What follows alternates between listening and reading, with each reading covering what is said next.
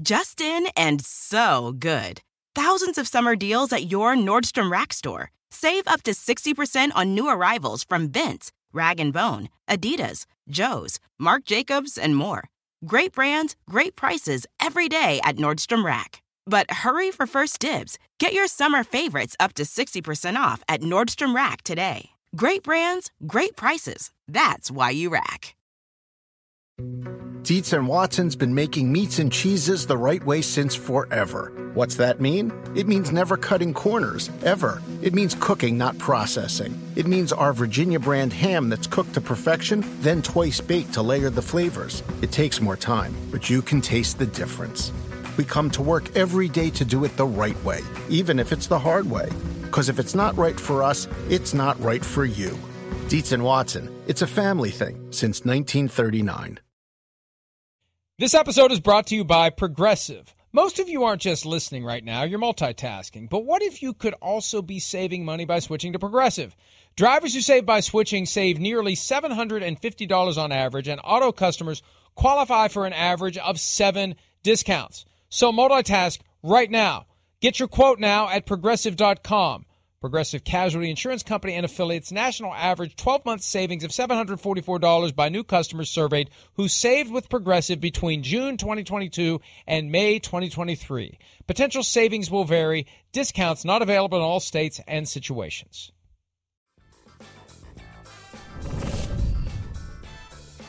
Michael Bennett announced his retirement yesterday, and we spent plenty of time, especially on PFTOT, praising Michael Bennett as a guy who didn't have the stats, but to the trained eye, he was dominant. He was effective. He should have been on the all decade team.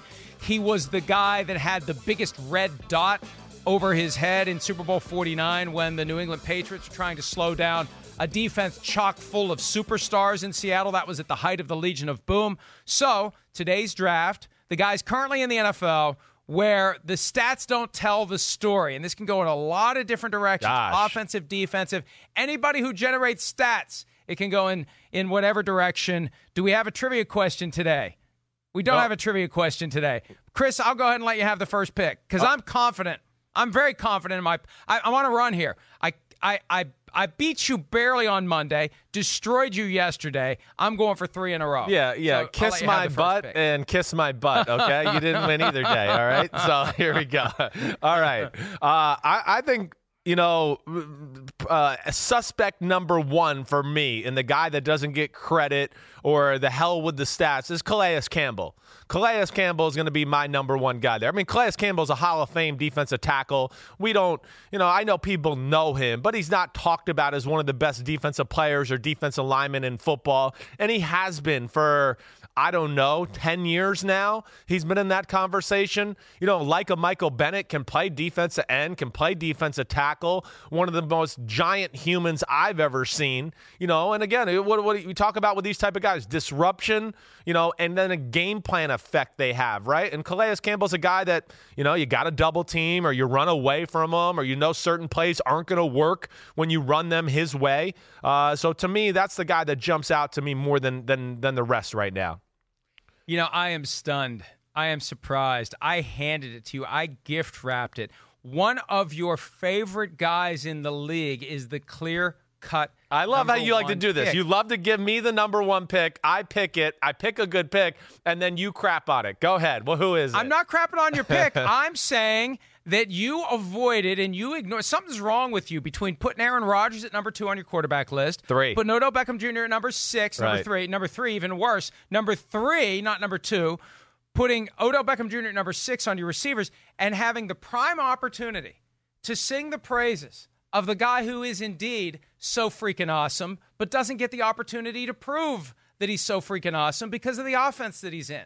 Deshaun Watson's statistics do not demonstrate his greatness because he's middle of the pack in all of the major statistics. Because number one, they don't throw the ball as much as other teams do. And number two, he's running for his life before he throws the ball most of the time. He doesn't have the help around him, especially now that DeAndre Hopkins is gone. And even with Hopkins, he didn't have the help that he needed. He doesn't have the blocking, doesn't have the running game. 16th in attempts, 13th in yards, 11th in touchdowns, 11th in passer rating. He was sixth in completion percentage, though. It's 70% plus.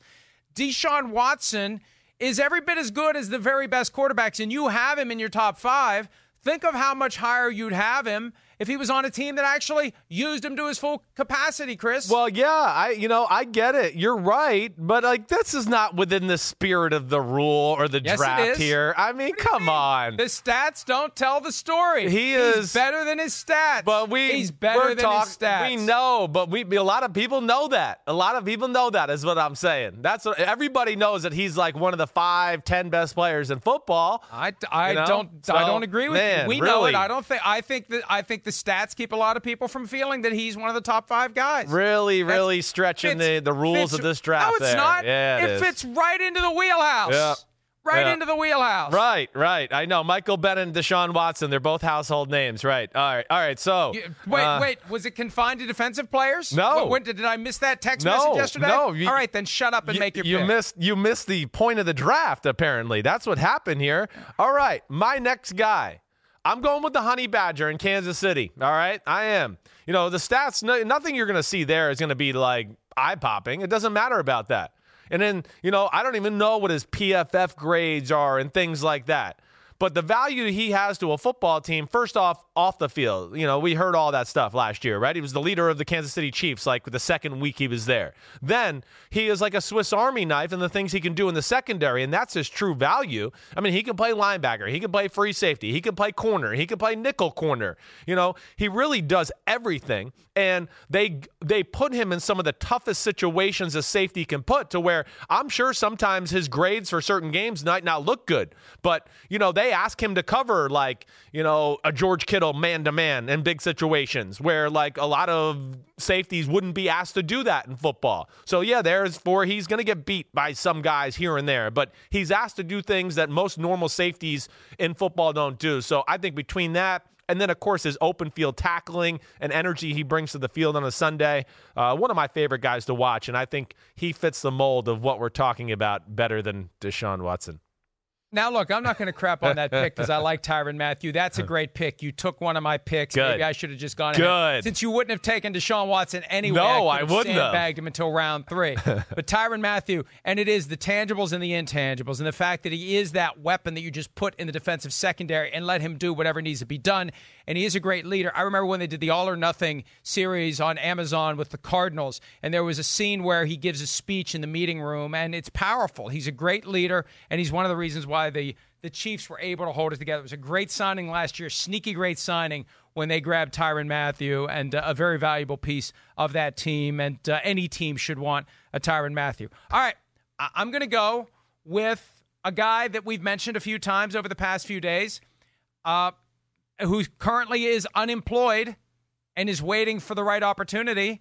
Jadeveon Clowney, the king of the F hmm. up the play stat. There you go. And his his stats never well one of the reasons his stats never really really tell the story is he doesn't play enough to have stats but even when he does play on a consistent basis it's not like he has a four sack game but he creates havoc on every single play and he's a guy that there is a perception he hasn't lived up to his potential but he does have the ability to take over a game and allow his teammates to be the ones to get the tackles and the sacks and the forced fumbles and the interceptions. Yeah, great pick by you. Great pick by you. I mean, yeah, he is. He's this is this is one of the originators of the F the play up, or you know, one of the title holders. Certainly. I mean, like I said, Michael Bennett is the originator, but yeah, there's been a lot of years where you know I I, I get done with the season and go, oh, I think Jadeveon Clowney was one of the you know four or five best defensive players in football.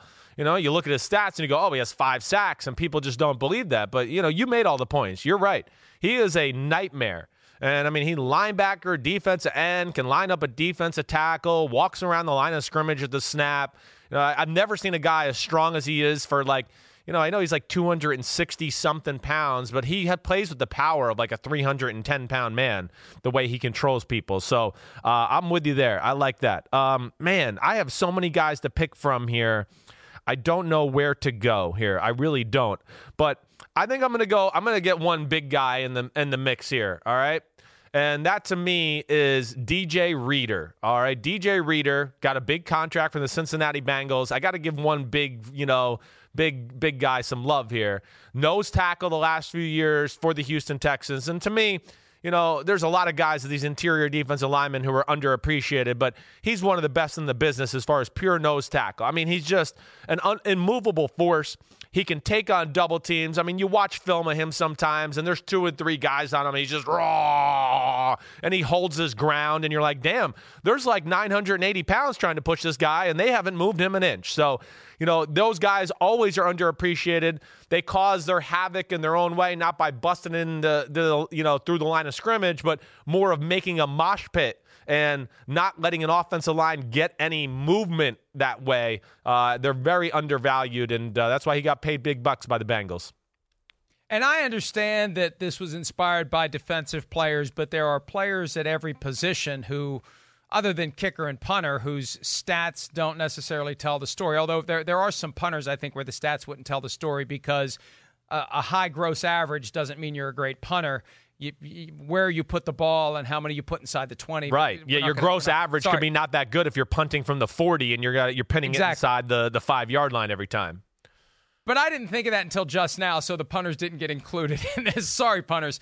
Um, I'm going to go with, and you're going to complain about this, but I'm going to go Ty, with. You going to go with? You going to go with Patrick Mahomes here, or who are we going to go with there? Funny. Got anything else? Actually, Davante Adams was my next pick. Oh, you're funny. Um, I, I, a guy who has not had stats yet, and probably won't have very many stats this year, given all the weapons that are around him and that are competing for the football. But how about Cowboys tight end Blake Jarwin? Okay. 31 catches, 365 yards, three touchdowns last year. Kind of a forgotten man, but a guy they really like. Now, last year, you know, with Jason Witten around, that kind of affected his output. But between Amari Cooper and CeeDee Lamb and Ezekiel Elliott, I, you know, Jarwin may not get a chance to truly flourish the way that he could, but he's going to be a reliable piece of that puzzle. One of the reasons why the Cowboys didn't bat an eye about Jason Witten walking away.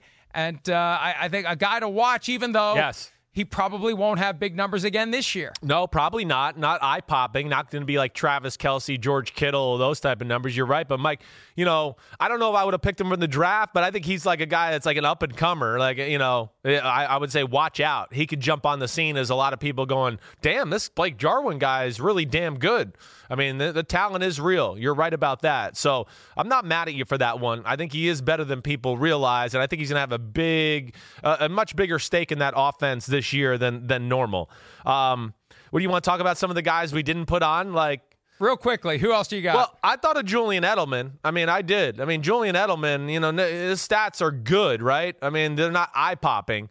You know, I, am still a little mad at Julian Edelman for his PED use, and that's ultimately why I didn't pick him. But damn, you know, I don't think stats tell the whole story about him and the attention he has created through the years with his great underneath route running. You know, the trick plays. You know, whether it's the all the touchdown passes and things like that. He's just got great value there off the field too. You know, blocks in the run game. He's just a complete football player. He's you know used to be amazing on special teams as well. So he was one that really jumped out to me.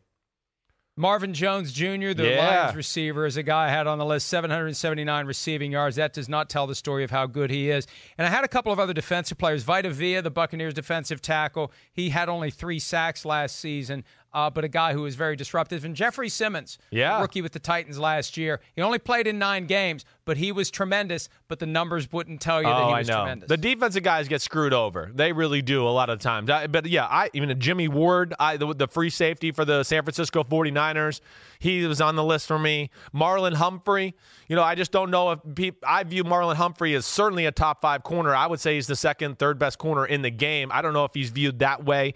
You know, and of course the Akiem Hicks, William Jackson of the Cincinnati Bengals, another top five corner in my opinion uh, that nobody knows about. So yeah, this is a fun exercise. I like this. It makes you think about some guys you wouldn't normally think about or talk about here on the show. All right, Rodney Harrison is going to be joining us coming up later in the hour. Before that, number 30 in the State of the Franchise series. How long until the Carolina Panthers will provide some dividends on their offseason overhaul? More PFT Live right after this.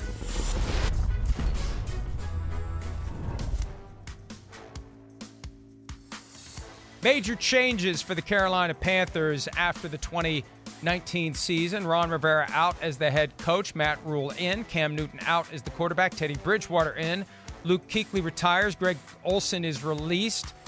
A lot of changes for a team that comes in at number 30 in the state of the franchise series because, look, Chris, you throw in the pandemic, new coach, new quarterback, new everything. Yeah. No opportunity to get anyone on the same page. Off you go with eh, with a with a division that has the Saints and the Buccaneers and the Falcons, who were six and two down the stretch last season. Yeah, well, I mean, this is a totally different looking team. I mean, it's a totally different era now in Carolina. Now, you, you know, you bring up, they got a lot of moving parts. You're right. This offseason screwed them over in a big way. You know, Teddy Bridgewater, though, you know, just as far as that's concerned, hey, look, I mean, that that's that's the the the marquee move of the offseason, right? Paying him. He does know this offense you know, as far as uh, Joe Brady, the offensive coordinator from LSU who came up there to Carolina, he was in New Orleans, so I'm sure there's going to be a lot of carryover that helps him. Yes, but, you know, I, I do. I'm interested to see where this Teddy Bridgewater thing goes. I am. You know, you know, throughout his career, been very conservative. Certainly, I, I always use the phrase you've heard me say it, where I just go, you know, he, d- he doesn't lose games, but he doesn't win games either. You know, and that that'll be the big thing for me to whether he holds on to this job and truly solidifies himself as a you know starting NFL quarterback because I think he teeters on that border of yeah, it could be a starter, but he could be like just an awesome, awesome backup too. I'm not sure I'm sold either way yet. But the thing is that you got to be excited about if you're Teddy Bridgewater or Carolina. I mean, man, they got some ballers on the, on their offense. They do. I mean, we know they got the best running back in the game. You know, DJ Moore is one of those guys that I, I was. I, it killed me that I didn't put him on my top ten wide receiver list. You get a DD, uh, uh, not DD West, Robbie Anderson from the hey, New York Jets.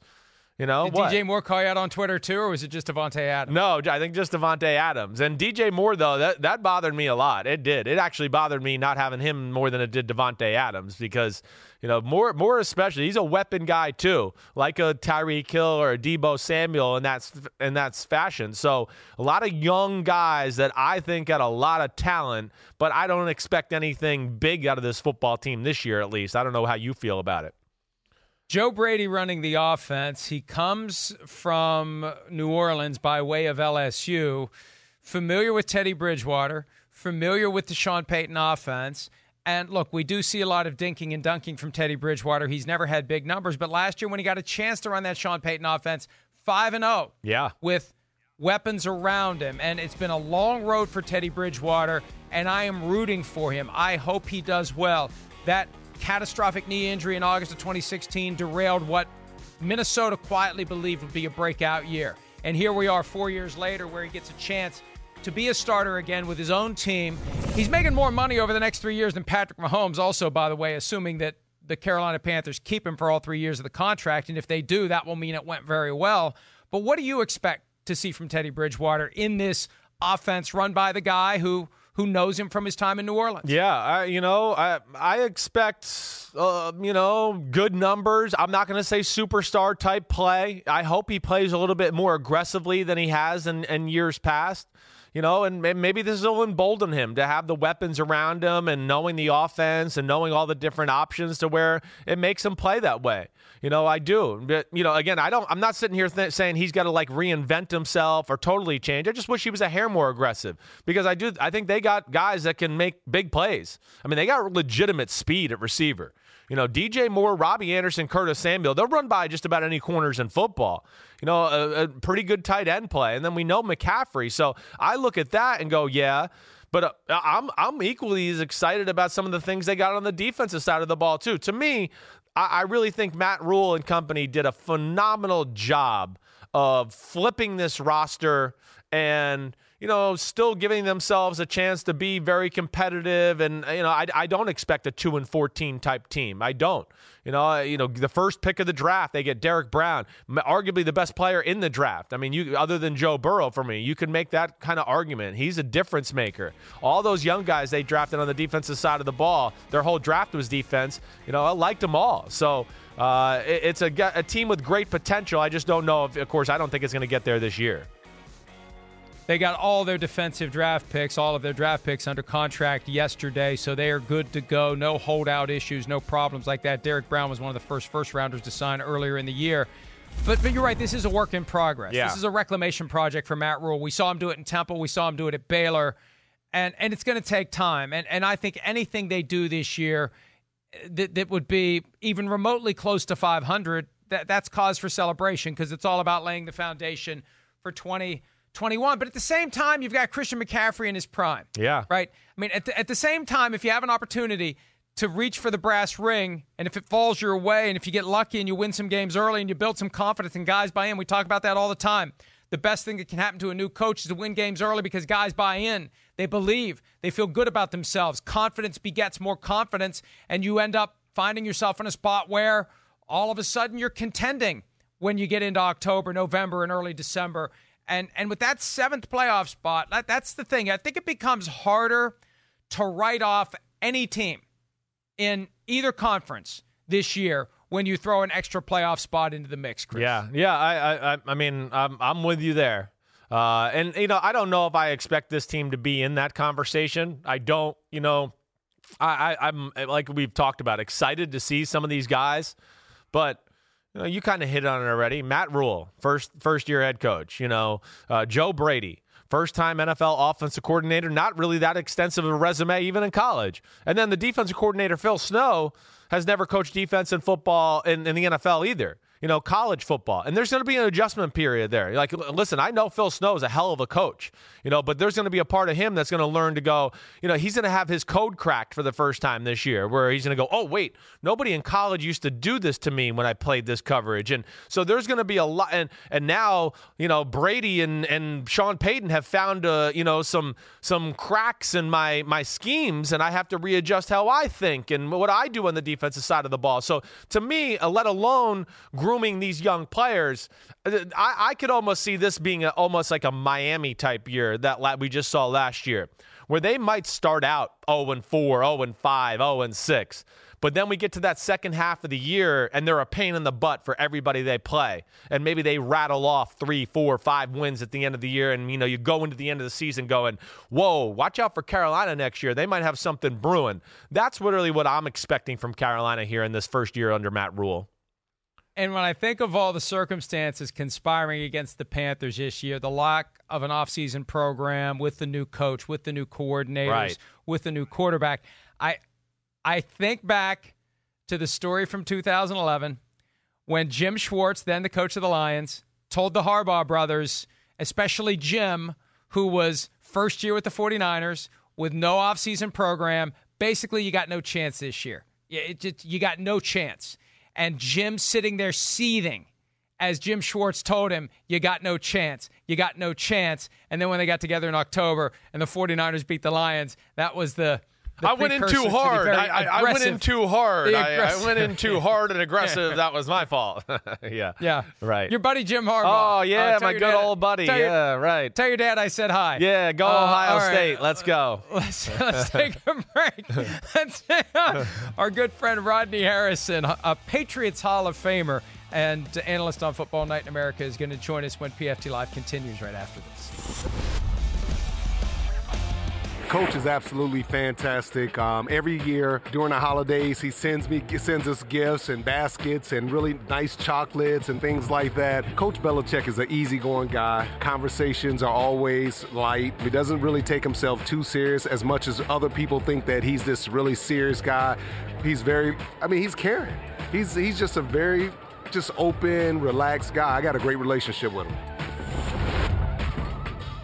That's Rodney from Sports Uncovered, a podcast series by the various NBC Sports regional networks. And there he is, Patriots Hall of Famer, our good friend from Football Night in America, Rodney Harrison. Rodney, good morning. How are you, pal? Good morning. I'm tired. Thanks for waking me up at like six o'clock in, the morning, Chris. Oh my! Hey, it's uh, oh, didn't Wait, you play in New England? To, did you move to California? No days did you off, move to California? it's 8:30 a.m. Eastern. You're in Atlanta. I didn't go to bed till two o'clock, hanging out with my wife. Oh well, I'm well. Okay, don't lead me down that road. I don't want to ask what you're doing. Okay, jeez, you're. What are you doing? You know me. I can barely hold my tongue as is. you're gonna go. do that to me to start the day. Chris, watching the Twilight Zone. That's all I was doing. Okay. All right, hey, I want to ask you this just real quick because uh, the clip we just played on the pod of your podcast and all that. Bill Belichick. I mean, I think the same way of some of the things you said. But tell us the the difference of when you were playing for him and then when you got done playing for him. Did was there a difference in the way he treated you or talked to you, uh, or or has it always been the same? You know, for me, Chris has always been the same because it's not like once I turn into the media that I was searching for information. So when I would call Coach Belichick, it wouldn't be trying to hit him up for information or try to steal any secrets. And plus, I had to be very conscious of that because anytime I come around, I get paranoid thinking that they think that I want some secret information. But for the most part, our relationship is great. It's always been good. He's always been honest. Anything that I need, you know, I have an open door policy, and I just have a lot of respect for the man. Well, uh, The uh, Go ahead. Go ahead. Go ahead, Chris. all right. I was going to say too. All right. So we're talking Belichick. Well, so what, what how, how do you think Bill's handling this right now, this offseason, everything? I mean, what's going through his brain? How do you think he's going to handle this whole COVID 19 training camp? Well, I think, I mean, he's going to try to follow as, as best as he can all the CDC um, guidelines and everything um, implemented by the NFL and NFLPA. But at the end of the day, he's just like everybody else. There's a sense of uncertainty. Um, he's trying to figure it out on the way, on the go. And, um, you know, the, the thing about Coach Belichick is the way he's going to build this team this year, I think it's going to go back to, you know, once again, being fundamentally sound, playing good defense, you know, playing really well on special teams. And you start talking about Cam Newton. Cam Newton was that missing piece they needed. He comes in automatically, he gives them a spark, he gives them some energy, and he gives them hope. You don't have hope with Jarrett Stidham because you don't know what he's capable of doing. But at least with Cam Newton, you know exactly what he's done in the past. If he's healthy, you know he has a healthy nucleus around him, a great defense, and a great coaching staff. I think he's going to have success, Chris. You mentioned Cam Newton. We're going to talk about him more coming up, but I want to focus on this notion of uncertainty. And everybody is dealing with the uncertainty, Rodney, but a lot of the coaches out there, the uncertainty is driving them crazy. They want to know what the rules are, they want to know right now so they can plan for it. I feel like Bill Belichick is uniquely situated Yeah. to, to come up with rules, whatever it is. You tell me the rules now, and we're going to play a game in an hour, and I'll be ready. And, and I feel like that kind of quiet confidence that Bill Belichick has is going to give him an advantage because everybody else is losing their minds over the uncertainty. And what, whatever it is, he's going to be fine and he's going to have a plan, and the Patriots are going to implement that plan. But also think about it too, Mike. I mean, you look at Bill, majority of his guys on defense, they're returning. I mean, they have a lot of veteran players that are returning. And you trust a lot of those veteran players to help the young guys get acclimated and get caught up um, to the system and what they're trying to teach. So a lot of times it's Devin McCourty. It's a lot of times it's Jason McCourty. It's Patrick Chung teaching and communicating with a lot of young players, getting them up to speed. So it's not just Bill Belichick and his coaching staff having to do everything. They have a good group of guys around them that acts basically as coaches on the field. Yeah, I mean, uh, to me, Mike, and you know, I, I don't know, Rodney. Of course, you can uh, disagree, agree, whatever. But you know, when I think of Belichick and the circumstances right now, you know, I go advantage New England. I go advantage New England because Bill is the greatest thinker in the history of football. He is. And he is, you know, I would expect Bill Belichick right now to probably be in the New England facility, starting to understand how guys are going to be separated, the rules, whatever else. He's toying around with those things. And listen, I didn't I wasn't there as long as Rodney was, but two things always jumped out to me. Attention to de- detail and efficiency. I mean, those are the two things that he is going to find a way to think about these new rules and protocols. And I would think he's going to brainstorm. And because he's so brilliant, and like we always say, I think if he worked on Wall Street, he'd be the Wolf of Wall Street. He's just a brilliant man that he'll find the proper, you know, techniques and system that's going to work for his team and everything like that. What, Mike? Uh, Chris, Chris, the Wolf of Wall Street went to jail. Well, I, I, I but he was the wolf. get Your He was the wolf and kicking butt at one point. too. I just want to make sure that we know that. But yes, you're right. He did go to jail. Hey guys, but also think about this. You know, anytime since I've been there, anytime uh, injuries occurred, anytime someone left to go to a different team, Coach Belichick never makes a big deal out of anything. You know, he never overreacts. You see all these other coaches, they're concerned, they go to the media.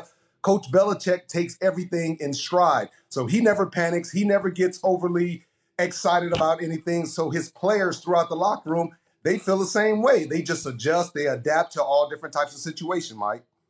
And Rodney, it's the same attitude that the team has always had when it comes to injuries. No excuses.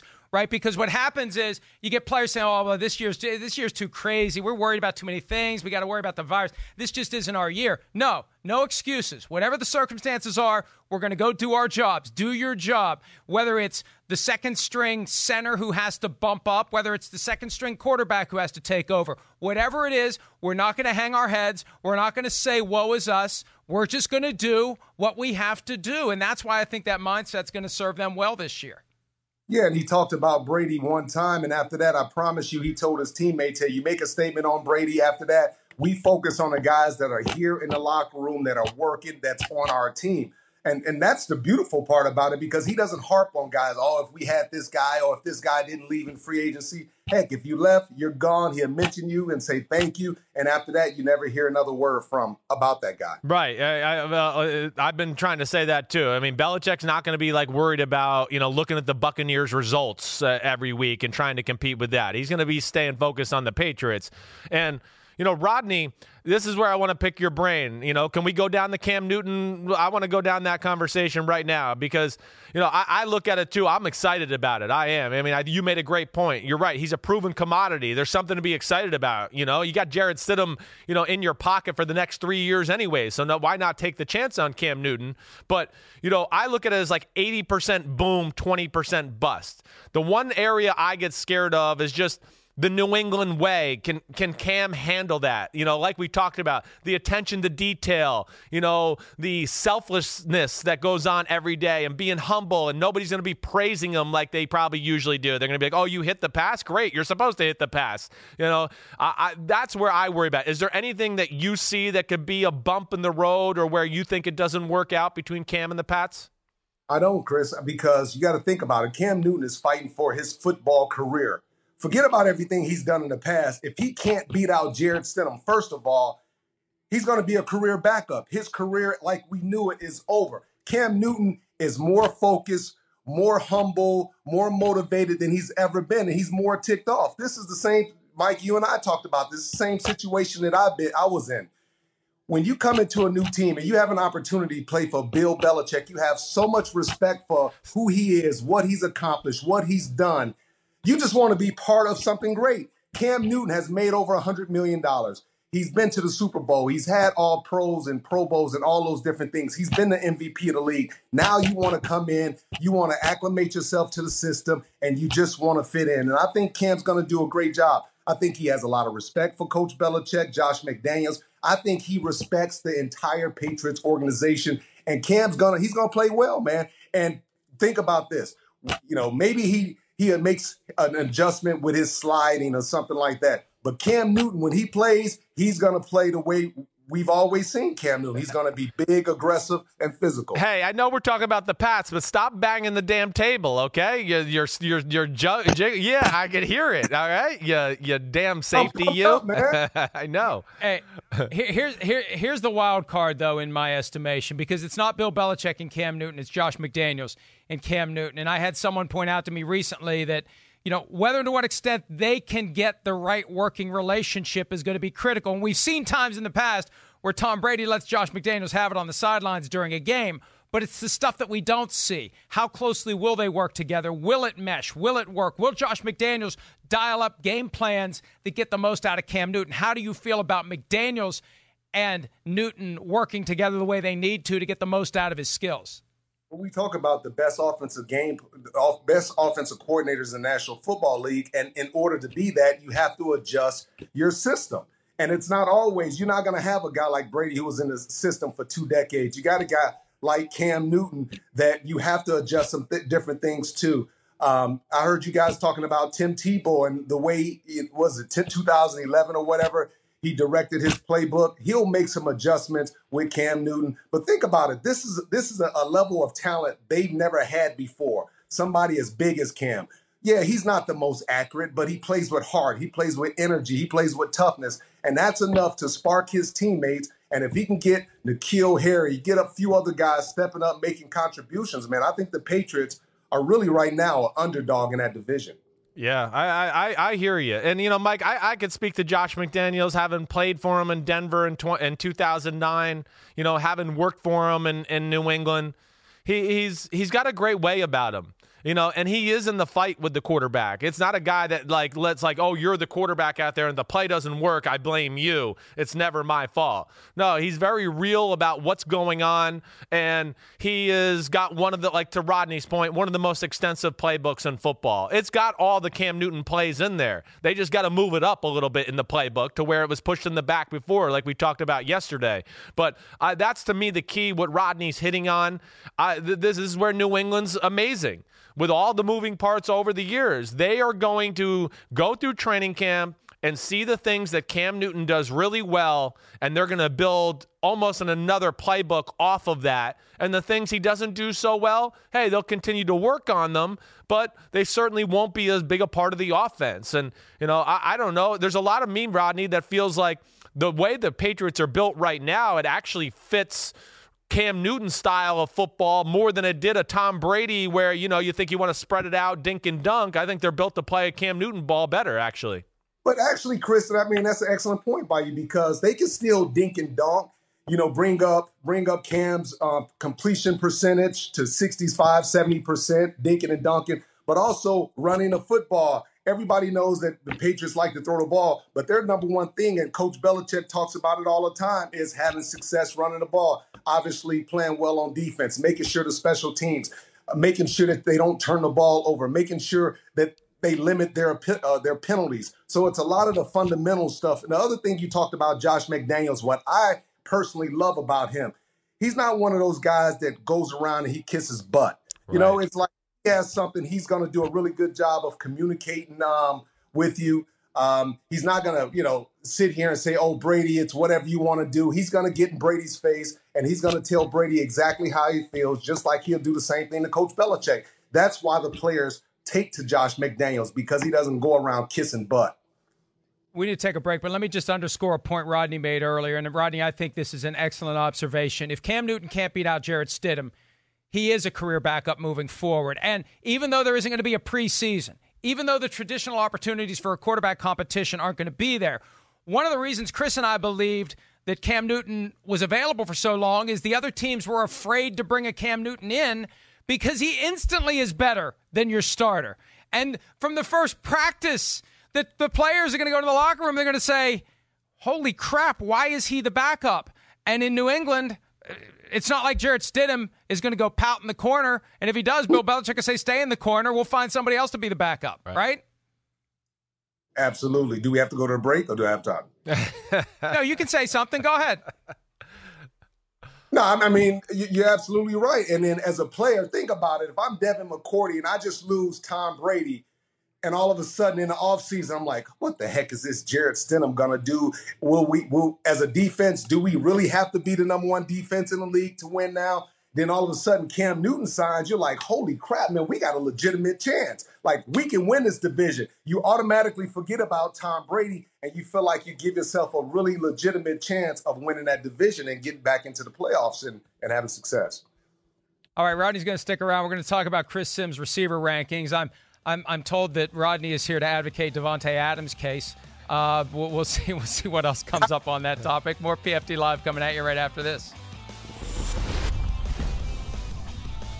Around any corner, within every battle, and with the dawn of each new day, the threat of the unexpected, the unpredictable, and the unrelenting lies in wait. But Marines will always be there. They are the constant in the chaos no matter the battlefield, Marines adapt to win, defeating every shifting threat, protecting our nation's future. The few, the proud, the Marines. Just in and so good. Thousands of summer deals at your Nordstrom Rack store. Save up to 60% on new arrivals from Vince, Rag & Bone, Adidas, Joe's, Marc Jacobs, and more. Great brands, great prices every day at Nordstrom Rack. But hurry for first dibs. Get your summer favorites up to 60% off at Nordstrom Rack today. Great brands, great prices. That's why you rack. The longest field goal ever attempted is 76 yards. The longest field goal ever missed? Also 76 yards. Why bring this up? Because knowing your limits matters, both when you're kicking a field goal and when you gamble. Betting more than you're comfortable with is like trying a 70 yard field goal, it probably won't go well. So set a limit when you gamble and stick to it. Want more helpful tips like this? Go to keepitfunohio.com for games, quizzes, and lots of ways to keep your gambling from getting out of hand.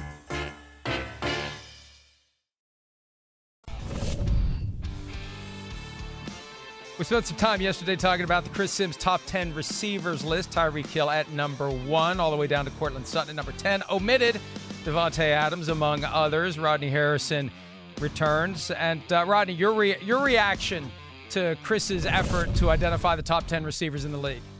Is there any way we can get that little segment, that little stat, his little list on the side, just so I can see it? Yeah, go ahead. Look at it again. I mean, first of all, first of all, you put Tyreek Hill there. Now, is he the most dangerous, maybe the most explosive? Yes, but is he the number one wide receiver in the National Football League? I would have to totally disagree with you. That would be Michael Thomas. Level of consistency. If you need a third down, you need a tough catch in the red zone, Michael Thomas is the guy. My number two receiver would be DeAndre Hopkins. Look at all the garbage quarterbacks he's played with over his career. productive. Number three would be Julio Jones. He's getting a little older, but he's still very consistent. Number four, I'm going to surprise you with this. First of all, AJ Green hasn't played in the last two years. How do you even Thank have? you. I, I because Thank I'm, I'm you. playing at his age that the talent that he is that I'm still going to say he's top 10 coming into this year. That's what I'm saying. I know it's, it was one of my risky ones right there, but I'm still going with it. And I'm going to tell you another one that I disagree with you on. Yeah. And I guy has all world ability, but just as far as his production and his consistency is Odell Beckham. I don't think he's a top five wide receiver anymore. Well, I'll, say this: I, people think I'm crazy that I put him at six. I, I do. I, I put him at six. You know, a little bit because of the injury thing too. I mean, a little, a little the AJ Green thing. Yeah, it's been three years in a row that he's been banged up. But I don't know. I just still think with Odell Beckham Jr., we'll see. That's why he's six for me. If he's healthy and hitting on all cylinders, you know, I, I always say he's the most talented receiver I've ever seen. So we'll see. I knew you were going to go Michael Thomas, number one. I knew that. You love you some Michael Thomas, and I understand it. Uh, to me, though, the weapon aspect of Tyreek Hill, which oddly enough, Rodney and Mike, I haven't got a lot of pushback on the fact that Tyreek Hill was my number one receiver. I thought I was going to get some for that. Um, You know why? Yeah, You know why? why? Because you're like everyone else. Everyone's so caught up in the big splash plays, the 60 yard bombs. And how many times have we sat back and we watched last year two defenders right on Tyreek Hill and he goes up above two guys that might be six one or taller and catches the ball because of those big splash plays. But you're talking about the level level of consistency and and just what Michael Thomas does on a week in and week out basis and what he means to that team, I think is incredible. My last point on your receiver um, list. Hold on, Mike, one second. Courtland Sutton. I thought you knocked it out the park with him. This is a guy that is a top 10 wide receiver because he plays with it for the Denver Broncos. He doesn't get a lot of pub, but this guy is an excellent route runner. He's he's big. He got good hands, and he's going to be a, a, a, top five receiver here in the next couple weeks. Thanks years. for giving me love on one of my rankings. I appreciate you giving me one love. Thanks. Thanks a lot. And I, doubt. I, I may have Nobody missed it, Rodney.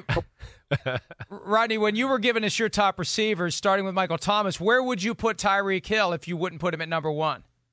I'll put him in the top five. I'll probably put him at, as the fifth best wide receiver, right before Odell Beckham. And Mike Evans is a guy that we haven't talked about yesterday or today, and that's kind of fitting. Right. Because Mike Evans is a guy who just gets it done and gets it done and gets it done, and nobody ever talks about Mike Evans. No, What? Go ahead, Chris. I was just to say, legitimately though, like there's 20 top 10 receivers in football. I, I really think like you can really make that case. I, I got I got some friends that you know big coaches in football. They could they would probably take four or five guys out of my list and put four or five guys that are not on my list back on there. So there's there's not a receiver problem in the NFL. DeVante Parker from Miami Dolphins. Right. Two of those guys are just, they, you know, they fly under the radar. Right. But consistent and just really good players. All right, hey Rodney, great stuff today. We look forward to doing it again with you real soon. Have a great day. All the best to your family. Chris and I will be back to wrap up this Wednesday edition of PFT Live right after. You're the man, Rodney. Thanks for having me.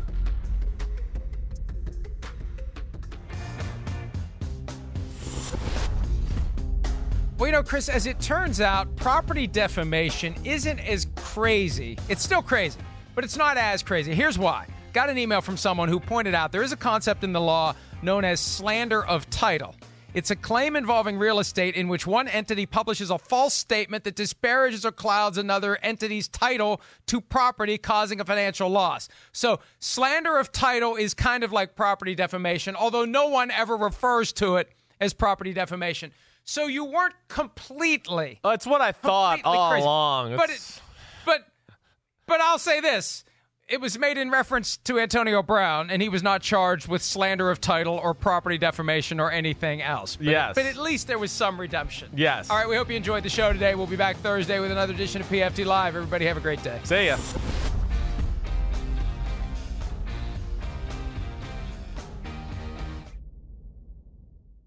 Justin and so good. Thousands of summer deals at your Nordstrom Rack store. Save up to 60% on new arrivals from Vince, Rag & Bone, Adidas, Joe's, Marc Jacobs, and more.